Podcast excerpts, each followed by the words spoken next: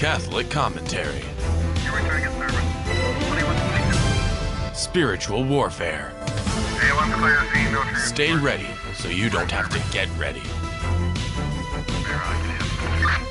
Jesus nine one one.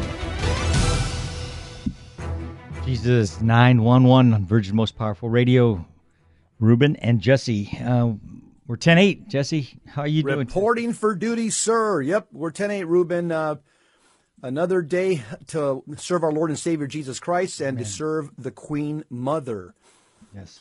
Ruben, you know, on today's first topic, one of the things that I'm glad is that I never chose the route of politics.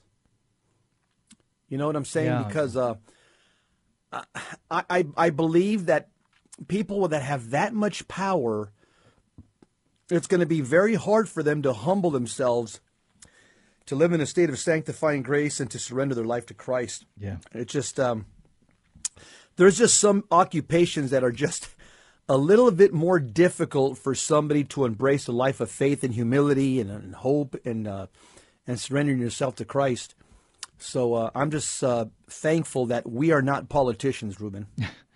Yeah, that is true, and uh, it's and we're going to see this cranked up in the next uh, couple of weeks here with, with the midterms coming up. It's going to get ugly, and uh, there's going to be a lot of uh, one thing. I don't know if you've heard, um, and I don't have the exact quote on me, but Gavin Newsom is putting signs up. Our our governor here, yes, yes. signs up across you know um, in red states. That uh, he, he's putting them up. That, you know, come to California for your abortions, you know, and he and he's trying to quote scriptures, you know, saying, "Hey, love thy neighbor," you know. It, it's just it's it's disgusting. This uh, guy's sick, Ruben. No, no, no. This guy's a sick puppy. And I'll tell you, uh, Gavin Newsom, Ruben. I never realized how, how demented this guy was. It's bad. He's also, I don't know if you heard that. Um, I'm also reading here where it says. Catholic leaders opposed to human composting law. California Democratic Governor Gavin Newsom on Sunday signed into law a bill that would allow Californians to have their bodies composted after they die. The state's Catholic bishops oppose the measure, and the church authorities have regularly weighed in on this issue, as well as a related issue surrounding cremation. So apparently uh, you'll have the option to have your body composted, and uh, your family can just bury it, uh, you know, just place it around a tree or a bush or, you know, wherever they want wow. something to grow. That's crazy. And he, you know, he's uh, he's he's planning a run for president. And I think that people are saying that if if uh, Biden, oh, yeah. Biden doesn't run, he's going to uh, put his his. his you know, he sees Biden how he sees how weak Biden is. Yeah. And uh, Ruben, I, this guy, this guy lives in an alternate reality because this guy thinks he's doing a great job in California. Yeah, yeah. And the only reason California has any money is because they got that, you know, they got that stimulus money, billions and billions of dollars from from their buddy uh, Biden. Mm-hmm. That's the only reason why California is solvent right now. If it was, if it wasn't for all that federal money that that uh, Biden threw at them, uh, that state would be it would be pretty broke, Ruben, because the, the Dems don't know how to run an economy. No. And, you know, I think I, the last count I heard was like something like six hundred thousand people have left California for other states. Yeah, it's it's it's a, it's a record. It's never been that high before. I mean, no, you know, we, usually pe- more people go into California than leave California. Yeah, exactly. But this is the other way around. Yeah. So uh, pride is getting in the way there. So yes, sir. Well, let's talk about pride. OK, go ahead. Just start it off. Yeah. Why pride is the birth mother of all sin. This is written by a Catholic priest. In our first look, fresh look at the seven deadly sins, we now consider the deadliest of them all, pride. Usually people say, me first, always first. Yeah. So said the man waving a gun, having just emerged from his car in an intersection in a case of road rage that almost turned tragic. Isn't that a vivid illustration of the deadly sin of pride? We've been t- uh, taking a fresh look at the seven deadly sins. You know, you, you have envy, sloth, gluttony, anger, lust, greed.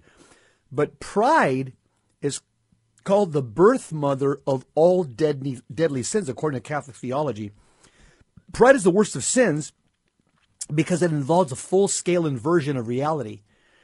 If sanity is an ordering of one's life in harmony with reality, the same person says, God is God and I am not God, and I must act accordingly. Yep.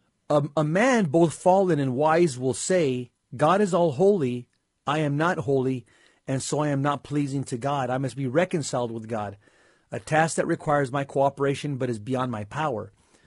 Someone both sane and wise will be well disposed to hearing the gospel of Jesus Christ. Right. But pride is the worst of sins because it involves a full-scale inversion of reality. Pride is delusional, yep, spiteful, bitter. At its root, it declares, I don't want God to be God. I want to be God. That sounds like Satan. I would rather have anyone or anything be God except God himself. Pride is arrogant. That is, pride arrogates. It presumptuously attributes to oneself the status, rights, and merits of another.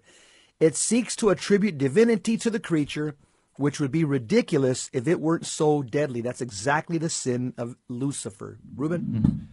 And uh, there was a mystic, stigmatist, martyr, and Carmelite nun, uh, Saint Mariam uh, Baouardy, Sister Mary of Jesus Crucified. That was her, her name she took. Describes pride this way. The proud person is like a grain of wheat thrown into water. It swells, it gets big, expose that grain to the fire, it dries up, it burns. The humble soul is like a grain of wheat thrown into the earth. It descends, it hides itself, it disappears, it dies, but to revive, but it to revive in heaven. Oh, what a beautiful thought. Uh-huh. It isn't surprising to see that we must talk about humility as a remedy for pride, but first we must see how terribly damaging pride is. How pride is a rejection of our status as creatures with the with the nature and limitations, and a rejection of God, who is absolute and sovereign. Consider these uh, observations from Cardinal Sarah in a res- recent interview. Hope he's the next pope. That would be great. Cardinal Sarah sees the whole Western civilization crumbling. While the fourth century barbarians conquering Rome came from outside, now the barbarians are inside. They are those who refuse their own human nature, who are ashamed to be limited creatures, who want to think of themselves as de- dem- demurges without fathers and without heritage. Demurges, just uh, it, there's a couple of meanings. A powerful creative force or personality, a public magistrate in some ancient Greek states, or, or could it be a deity in Gnosticism or Manichaeism or other religions? Um, the cardinal explains that by refusing the human network of dependency, inheritance, and filiation, these rebels are condemned to enter the naked jungle of competition in a self-sufficient economy. Rejecting dependency, inheritance, and filiation, these are the sure marks of pride. To be a creature is to, to be dependent. A creature must admit that he did not bring himself to into existence and cannot sustain himself in existence.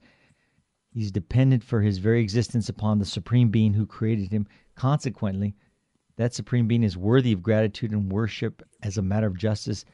To that realization, pride says no. Jeff? To be a creature living in time is to have an inheritance. We must be good stewards of all the wisdom and achievements, the examples of good and bad, that have been bequeathed to us by our ancestors. It is undeniable that over time our ancestors proved repeatedly that men are men and women are women, that family is the building block of human society, that betraying God leads to betrayal of neighbor and betrayal of self. I can learn from my ancestors that if I desire what is bad, I must reorient my desire to what is good. To that realization, pride says no. To be a creature is to be filiated and affiliated. We are made in the image and likeness of God, who is a person. We are begotten by a divine person who is rational, free, and good. Our dignity has divine origins. For Christians, we are adopted as sons and daughters of God because we are affiliated. We are also affiliated. We are sons and daughters who have brothers and sisters. We have an obligation of justice and charity to our fellows, to our fellows, including the preborn, the elderly, the sick, and the weak. To that realization, pride says no. Saints and sages have always said that the uprooting of pride begins with humility, simply a telling of the truth about God and about ourselves. Don't un- un- underestimate the power of humility.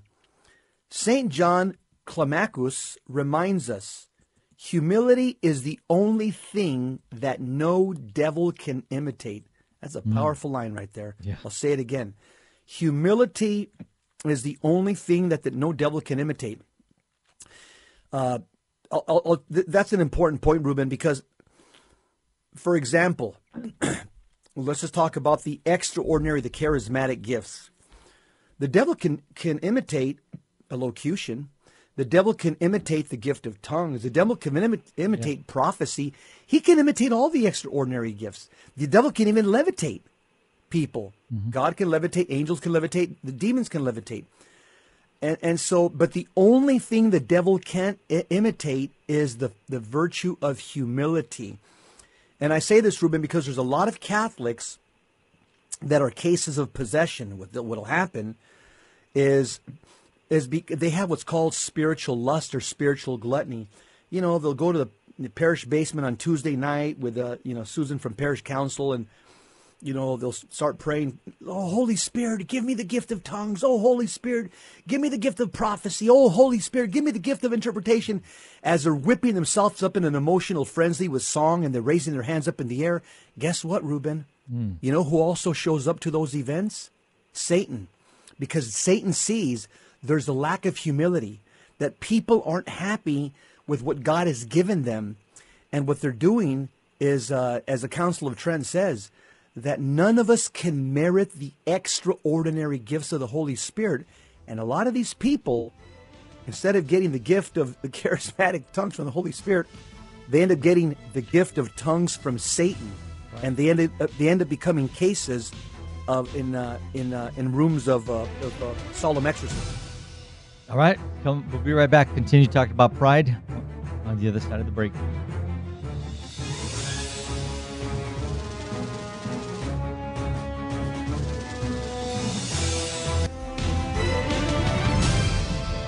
Now, back to Jesus nine one one. If this call is not an emergency, dial eight eight eight, five two six, two one five one. Good morning, Jesus nine one one. And uh, we're talking about pride and uh, on the first segment, and we're going to fi- uh, finish up with that here. And, uh, you know, when when I looked at the scripture, Jesse, the, um, the book of Proverbs says that pride goes before disaster and a haughty spirit mm. before a fall. It's better to be humble with the poor man than to share plunder with the proud. And, you know, G. K. Chesterton, he, he even remarked, if I only had one sermon to preach, it would be a sermon against pride.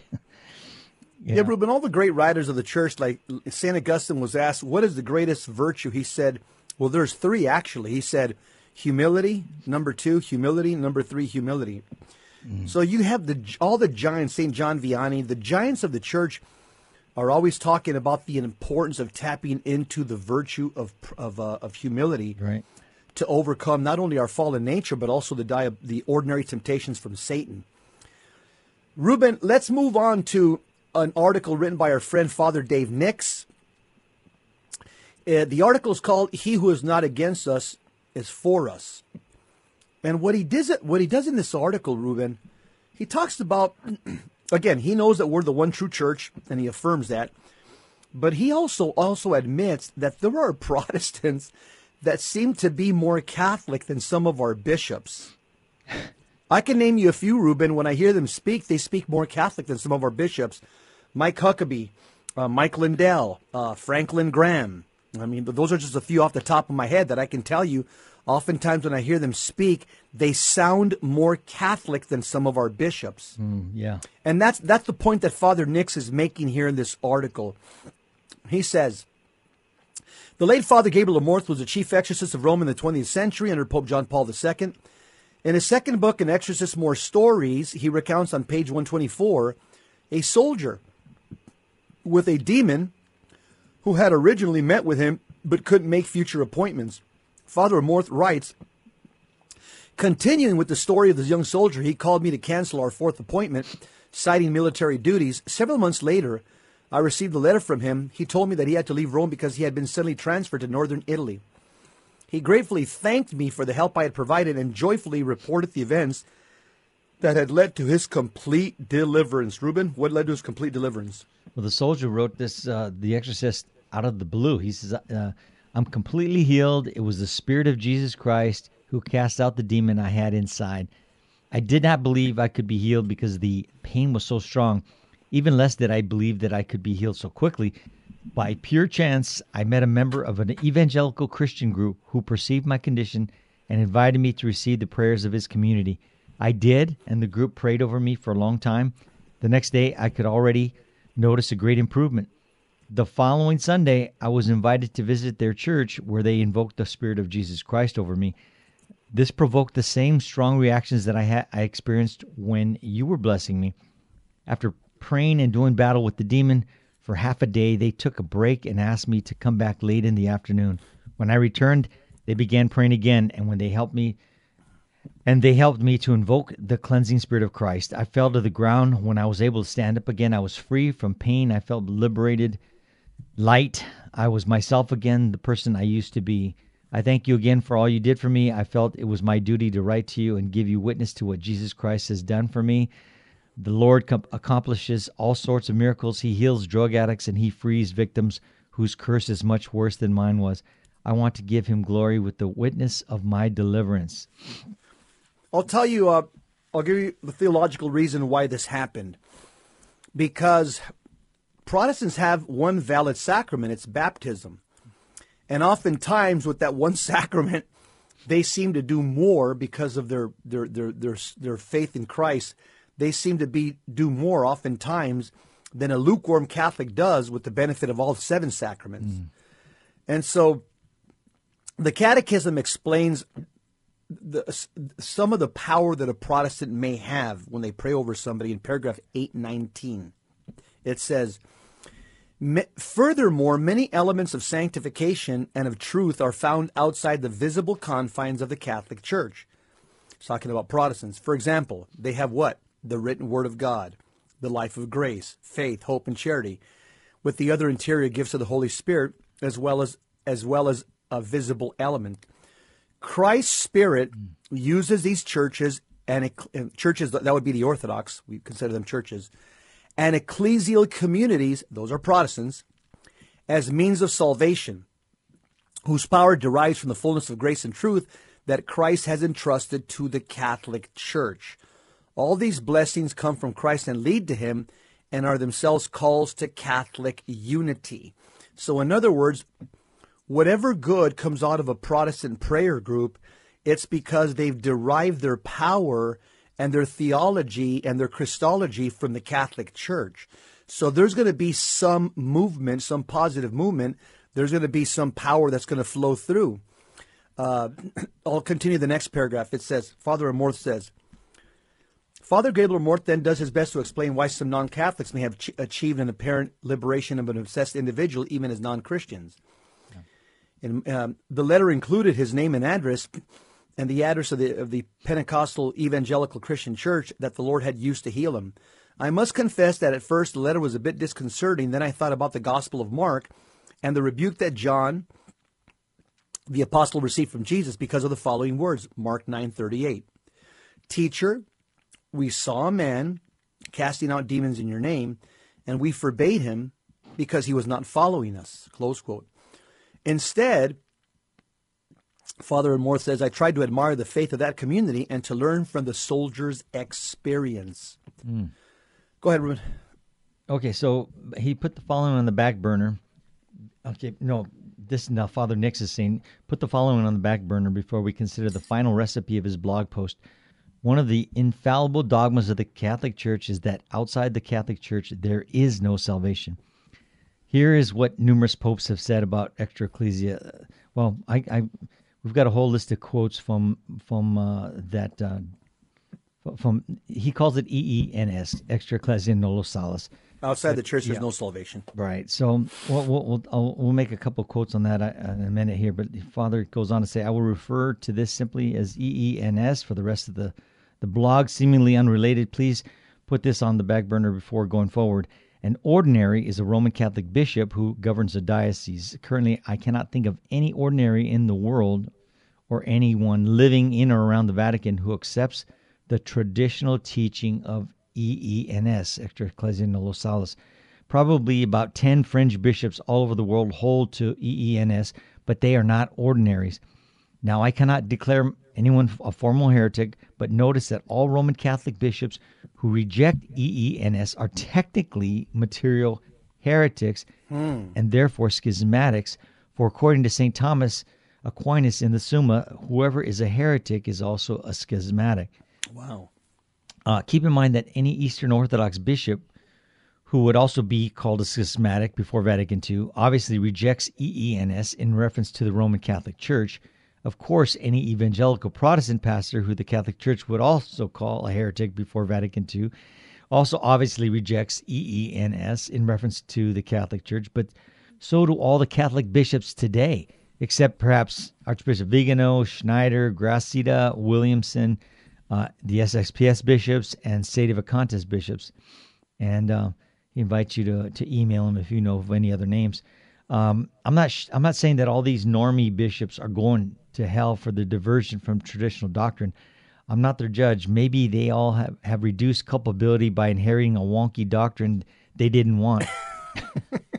That's a good way of putting it. In other words, Ruben, he's saying that they're malformed. That's what he's yeah, saying. Yeah, exactly. They never heard this in seminary. Come no. on, Ruben. You know, since the sixties, they haven't heard E E N S no. uh, in, in, in, in any seminary.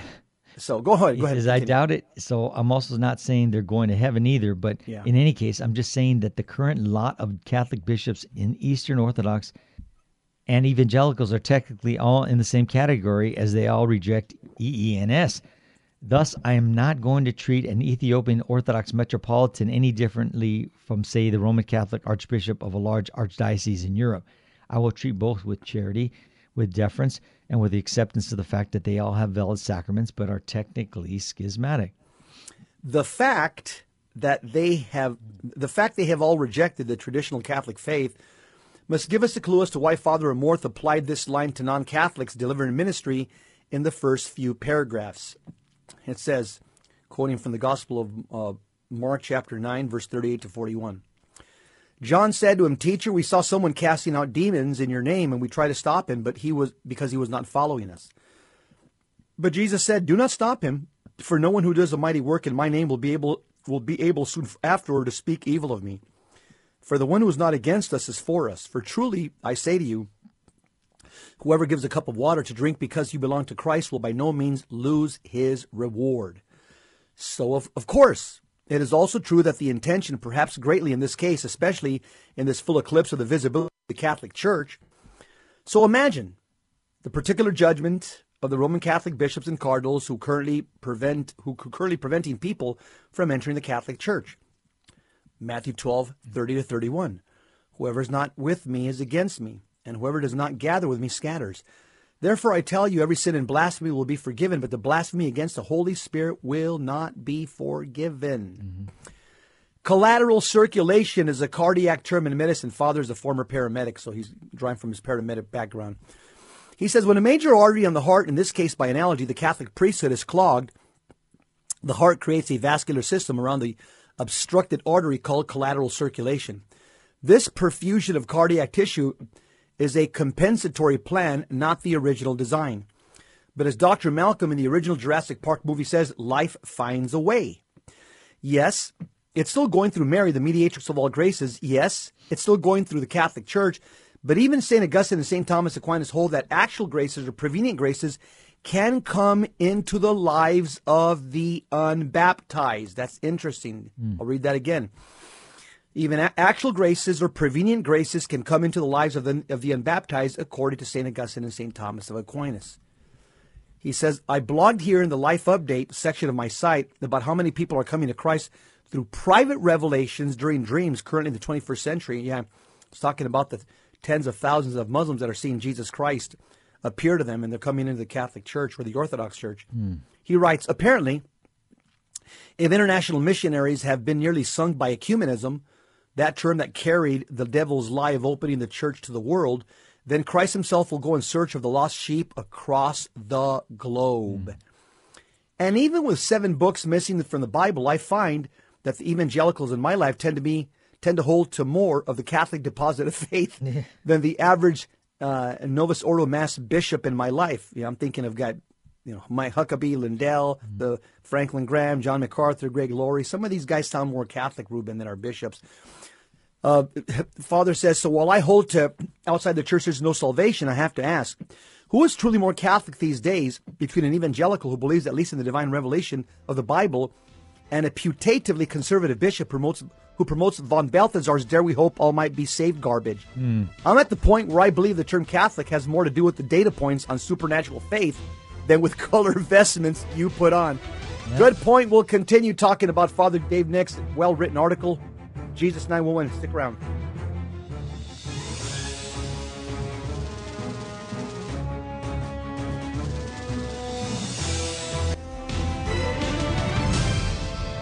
Now, back to Jesus nine one one.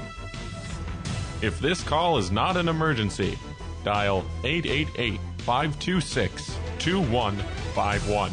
We're back, Jesus nine one one. We're talking about an article that our friend uh, Father Dave Nix wrote on "He who is not against us is for us." And um, he's making some great points and uh, talking about the, the um, outside the church there's no salvation, which he... he He pens E E N S, extra ecclesia nolo salus. Um, so he's saying, Father says that I'm not saying anyone from heretical Novus Ordo uh, mass bishops to megachurch evangelicals, to even myself, he says, is going to be saved without grace just because we're in a different time in church history. But I do do know... Difficult, difficult. difficult yeah. Oh, in a difficult time in, in church history. But I do know that the current Vatican apparatus... soteriology of universalist Unitarianism, opposed publicly not by not a single cardinal in the entire world, by the way, is it clearly not the Catholicism preached by the apostles who originally asserted that Christ crucified and the magisterium is the only way to see the Blessed Trinity forever in heaven. Justice is taking him guts to write this because, he, you know, you don't hear that's this. Why he, that's why he's a traveling hermit, Ruben. Yeah. Because, yeah, I mean, he's persona non grata. In, in most places. Yeah, but uh, the good thing is that he's still got, he, he's still within, you know, his bishop is still, uh, well, he's yeah, still he has the faculties. Yeah, yeah, yeah, he's all faculties, yeah. Remember that according to the classic Roman definition, schism refers to a group who has valid sacraments but does not recognize the primacy of place of the Roman Pope. From ten fifty-four to nineteen sixty-four, the Catholic Church called the Eastern Orthodox schismatic, but in twenty twenty-two, after sixty years of mind-blowing confusion from Rome, we must ask, schism is now tantamount to separation from whom? Separation from the two popes? mm. Since twenty thirteen, mm. we have had two popes, right? Publicly recognize each other as the other valid pope, as seen in the, uh, well, there's a picture, if you look at the article, there's a picture of the two popes. How can we traditional Catholics call the Eastern Orthodox schismatic just for refraining from being in union with our last sixty years of Roman popes, including the two popes now, who themselves tell the Eastern Orthodox not to become Catholic? At least one of them tells them not to become yeah. Catholic. Yeah. He says, "I'm not in the slightest. I'm not in the slightest tempted to leave Jesus Christ crucified and risen, or traditional Catholicism, or the full deposit of faith. So don't panic if I occasionally quote a non-Catholic in a favorable favorable light from time to time. It doesn't mean I'm I'm going into their squad." In fact, the Apostle Paul once quoted a pagan poet to make a point when speaking in the Areopagus, and he and that, that quote is in from the book of Acts seventeen, twenty-two to twenty-five. "Men of Athens, I perceive that in every way you are very religious. For as I passed along and observed the objects of your worship, I found also an altar with this inscription, 'To the unknown God, what therefore you worship as unknown, this I proclaim to you. The God who made the world and everything in it, being Lord of heaven and earth, does not live in temples made by man, nor is he served by human hands as though he needed anything, since he himself gives to all mankind life and breath and everything." That's pretty profound from a from a pagan that yeah. puts that. Go ahead. Yeah, please. And you have a, a Father Nix is right there in the article. He's got a picture with Dennis Prager, mm-hmm. who he considers a man of goodwill. You know, he he says these people oftentimes that. Uh, They're, he, you know, he'll he'll call them fellow travelers. We're traveling in the same direction, at least in terms of the culture wars, and in in terms of the fact they're at least theists. They believe that there's you know a, a God who gave us the Ten Commandments. Father writes, "Often when I quote a non-Catholic on rightly believing on a on rightly believing topic X, Y, or Z, it may be an a fortiori argument as to why Catholics should believe X or Y or Z all the more. In such a case, the word even is extremely important to what I'm asserting. For example, if even an unbaptized conservative Jew, Dennis Prager, believes killing the unborn is wicked, so also should every Catholic. Indeed, one hazard with following me online without knowing me in real life is that people might see the above picture of Dennis Prager and I and assume that I didn't evangelize him because he's just smiling. In fact, I did evangelize him at a dinner at a, in a diner in California with a few mutual friends earlier this year. He wasn't offended. I also learned some things from him on how to better fight this culture war against leftists. It's something we're united on. It doesn't mean we pretend in ecumenism we believe the same theology. It, it doesn't mean we pretend in ecumenism we believe the same theology for for salvation.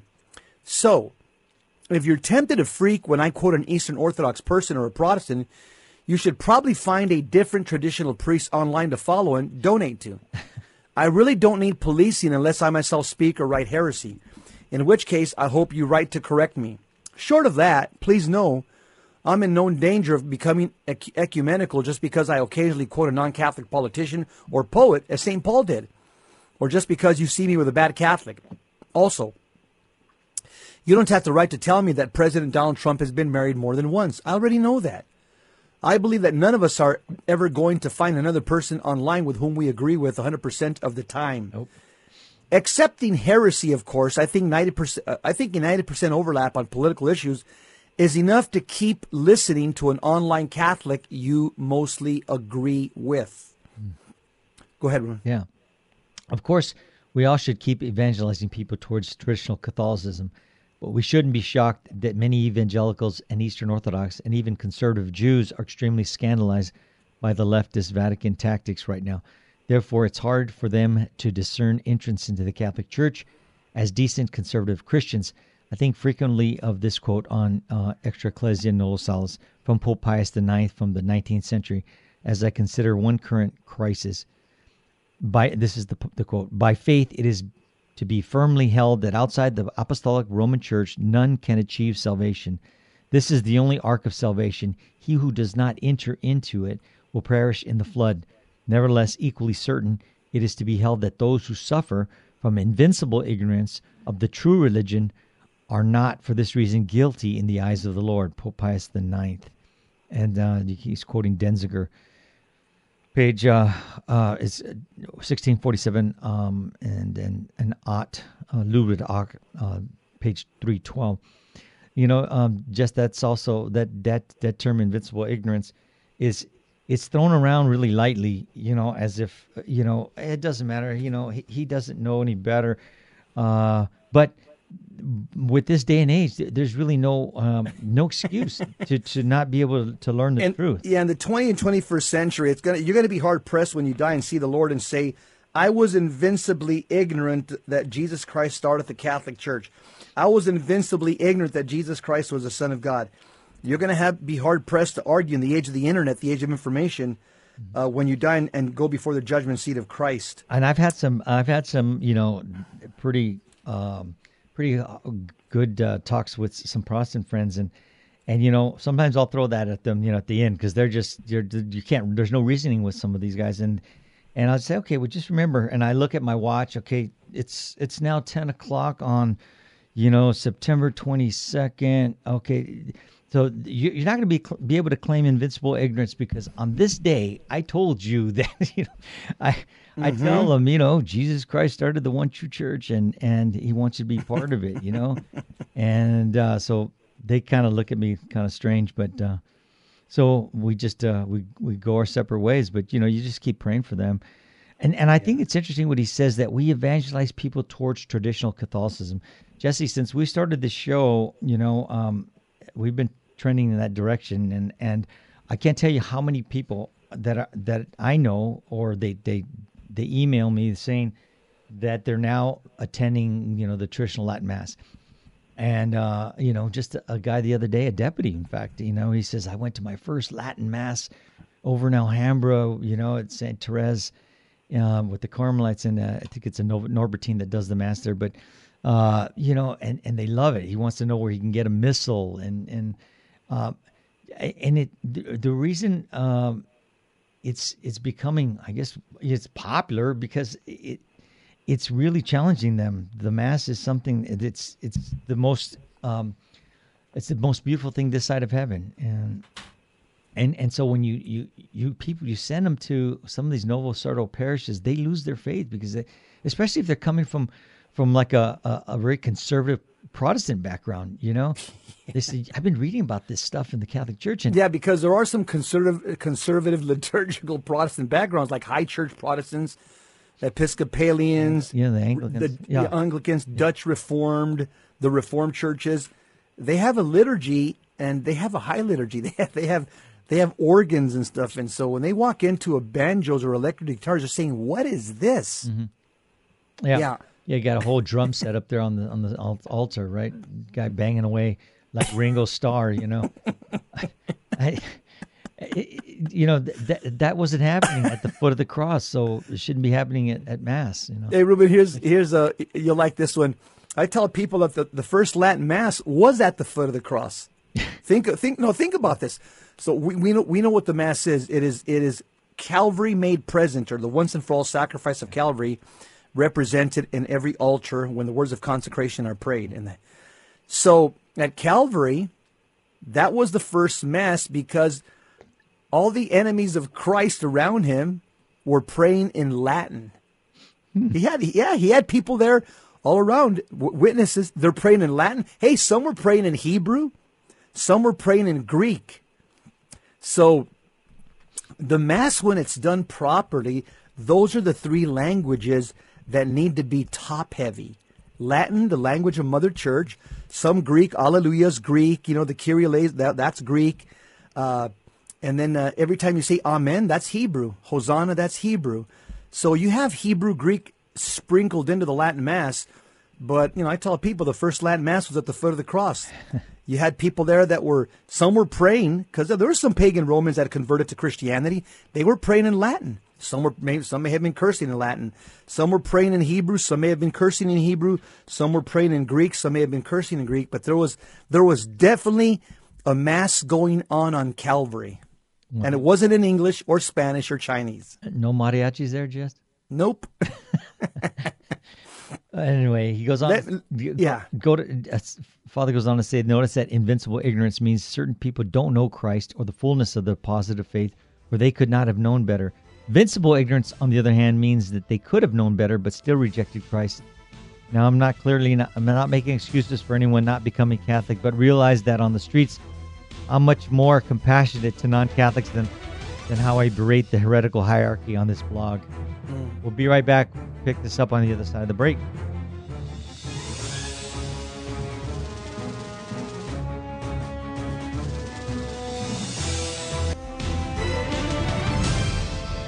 Now, back to Jesus nine one one. If this call is not an emergency, dial eight eight eight, five two six, two one five one. Jesus nine one one, where iron sharpens iron, one man sharpens another. We're, re- we're referring to Father Dave Nix's article on He Who Is Not Against Us Is For Us. And um, he... Ruben, let me just mention one thing about invincible ignorance. it is it is something that you do find in Scripture, but again, I think it it, it can be abused. Yep. In in Luke chapter twelve, verse forty-nine, it says, "Everyone to whom much is given, of him much will be required, and of him to whom to whom men commit much, they will demand the more." Here's Here's two other ones in John, which are very clear. This one's probably the, the, the clearest teaching I've ever heard on invincible ignorance, right from the New Testament, right from the lips of Christ. It's in John chapter nine, verse forty-one. It reads, uh, yeah, John nine, forty-one. It says, "Jesus said to them, 'If you were blind, you would have no guilt. But now that you say, we see, your guilt remains.'" Mm. So that's a clear teaching that somebody can be blind to the truth. They have Jesus says they have no guilt. But once you now that you see, now your guilt remains. He also says the same thing in John fifteen twenty-two. So this is right from the lips of our Lord. So there are people who's again who do fall into this camp, but I think it can be abused. In the twentieth century, it's going to be hard to plead that case that you don't you didn't know. Yeah. John fifteen twenty-two. Here's another one. It says, very clear, the words of our Lord Jesus Christ. If I had not come and spoken to them, they would not have sin. But now they have no excuse for their sin. Why? Because he's spoken to them. Yeah. So th- there's a theology of, of in utero of, of, inv- of invincible ignorance. But let's go back to the article. Okay. Uh, just finished up this paragraph. Yeah. The Father says, uh, he, he says that he's much more compassionate to non-Catholics than how I berate the heretical hierarchy on this blog. Why? Because such false shepherds are blocking the way of Christ's potential sheep into the fold. I know very well that there are many broken sheep out there searching for the truth, but what they see from the mainstream Catholic media is a total different religion from what is found on this website. Hmm. Go ahead. We must, we really must pray that these wolves governing the Catholic Church leave us so that we shepherds like me, who am very weak, says Father Nix, but at least believe in outside the church there's no salvation, may continue shepherding evangelicals and others on the street and my pathway into the Catholic Church with less resistance coming from the top. I feel the same way. Yep. Keep in mind the classic truths I'm promoting never would have been controversial one hundred years ago. Thus, it's the hierarchy that has changed, not the Catholic faith. This can only be explained by the, here it is, by the the, the true third secret of Fatima, namely that the apostasy would start at the top. No, an apostasy of the hierarchy from the top has never been predicted in any Marian apparition before Fatima. So don't tell me we've seen we've seen times this dark in church before. Nope. I have I see so many good blue collar conservatives around the country, like people doing truckers' chapels, also near my home in the above picture, attempting to follow Christ as best they can. But why would they become Catholics seeing woke seeing seeing woke left in the hierarchy? Leftists following their satanic religion continue to commandeer the so-called Catholic and Jesuit universities in their attempts to steal money and destroy minds. But the grassroots Christians all over the world are perhaps those who the Apostle Paul would not would call not mighty and not noble. In First Corinthians one twenty-five, Saint Paul says, "For the foolishness of God is wiser than men, and the weakness of God is stronger than men. For see your vocation, brethren, that there are not many wise according to the flesh, not many mighty, not many noble. But the foolish things of the world hath God chosen, that he may confound the wise, and the weak things of the world hath God chosen, that he may confound the strong." Hmm.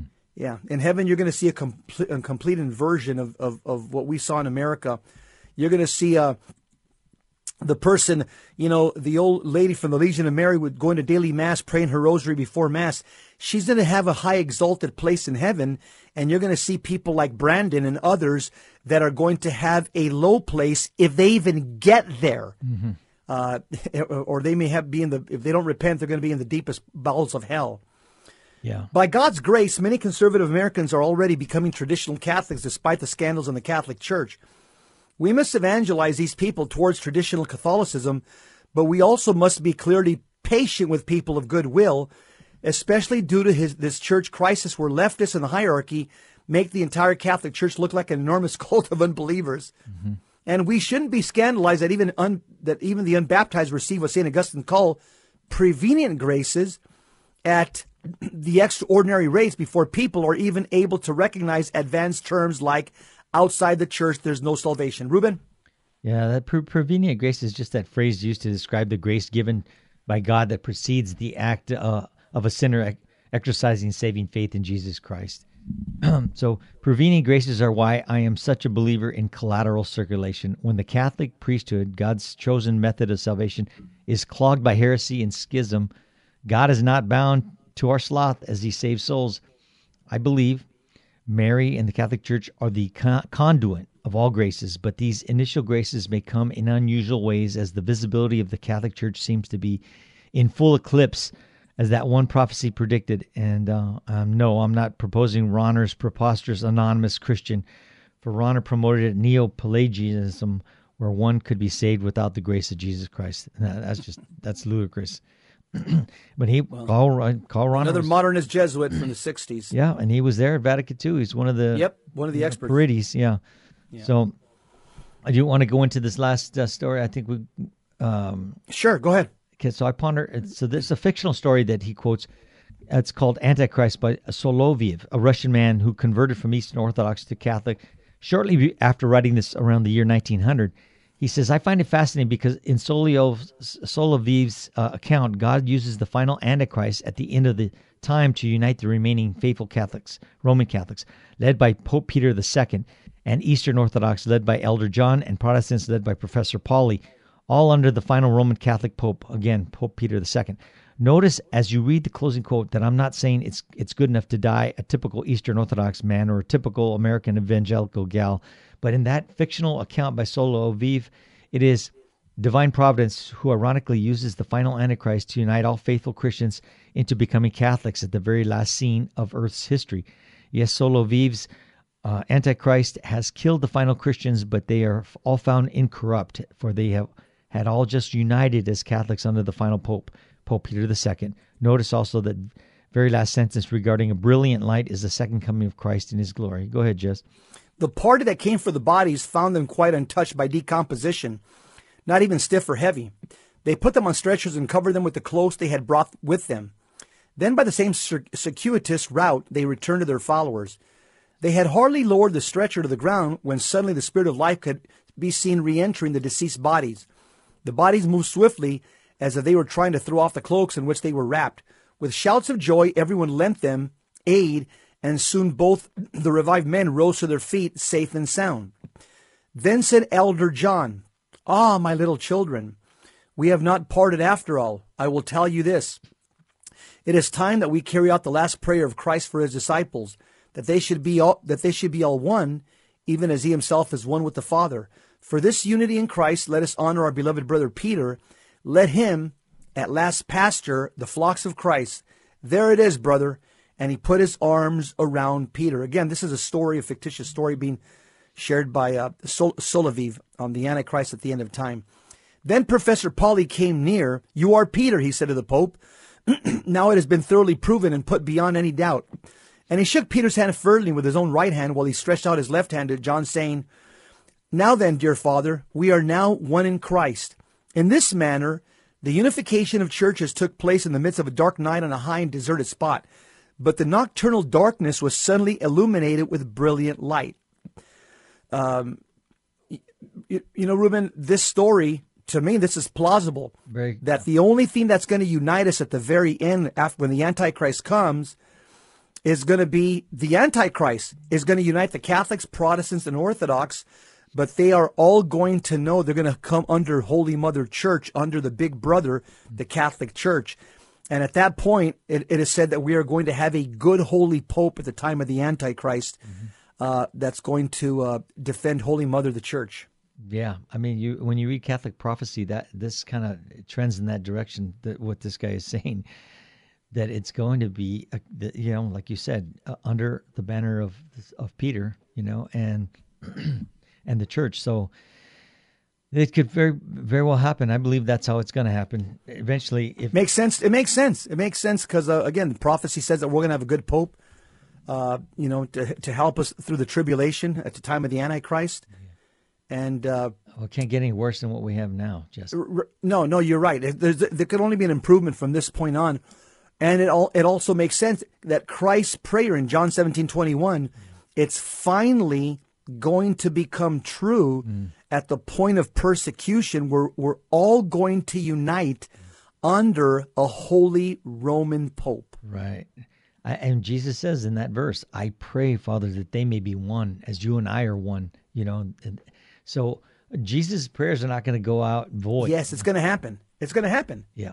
It's, it's just not like I think, or, you know, bite your nails and, you know, tw- uh, you know, you know, um, cross your fingers. No, this is going to, this is Christ's prayer. It, the church will be totally united. Protestants and Orthodox will come under the, under the, uh, the umbrella of the Holy Mother, the church, and it will be before the second coming of Christ. Christ's prayer in John seventeen twenty-one is going to come true, because what Jesus Christ says and prays, it comes to pass. That's right.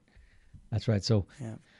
Anyway, uh, he made some good points in this article, Ruben. Really good stuff. Really good stuff. Yeah.